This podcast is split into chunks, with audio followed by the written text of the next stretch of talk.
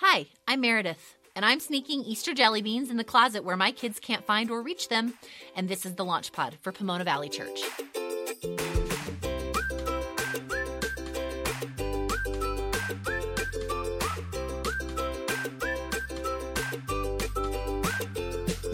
Well, it's Easter week, or it will be when we release this episode.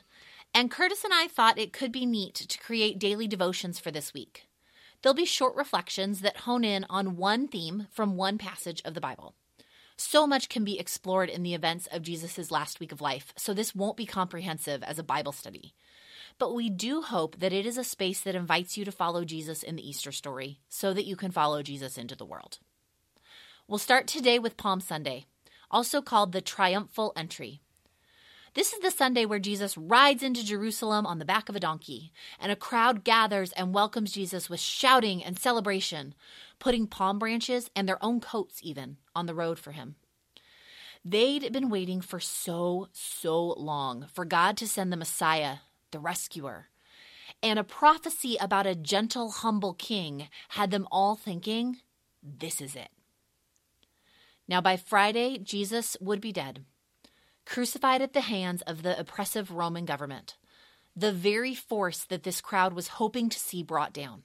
For a lot of my time over the past 20 years, I've created church experiences for kids. One tool we use with kids is something called Wonder Questions. Wonder questions have no right or wrong answer. They're just a tool to allow you to imagine yourself in a Bible passage and to discover new things about the passage. They all are about the imagination of what's happening in the text, and they just begin with a simple phrase I wonder.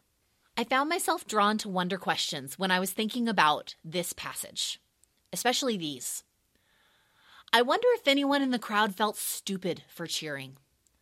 I wonder if they felt foolish for hoping. I wonder if they felt silly that they had gotten excited for Jesus. The gap between the expectant hope of Palm Sunday and the defeated reality of Good Friday is wide. And I wonder if anyone who went through the week thought, I can't believe I went all in on Jesus. I wonder it in part because I've felt it, right? The sense that maybe it's stupid to be excited and hopeful. I've felt unsure if I wanted to be vulnerable, even with Jesus, about the possibility of joy. When Brene Brown writes about some of her research on shame, she also talks about joy. She says that joy is the most vulnerable emotion. And when we can't sit with it, we often do something instead rehearse tragedy, something where we commit to foreboding joy because we just can't live in that possibility. Today, this Palm Sunday, what would it look like for you and for me to sit with God in that vulnerability?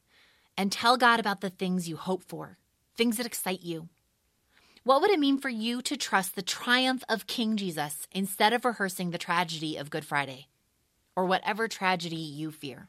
I know for me, I'm incredibly excited about us moving back to California. And I have to fight the sense of foreboding joy about that very move.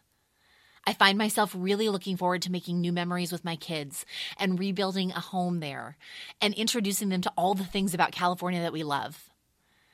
And I find myself rehearsing the move going all wrong, rehearsing my kids trying to make friends, but it goes all wrong.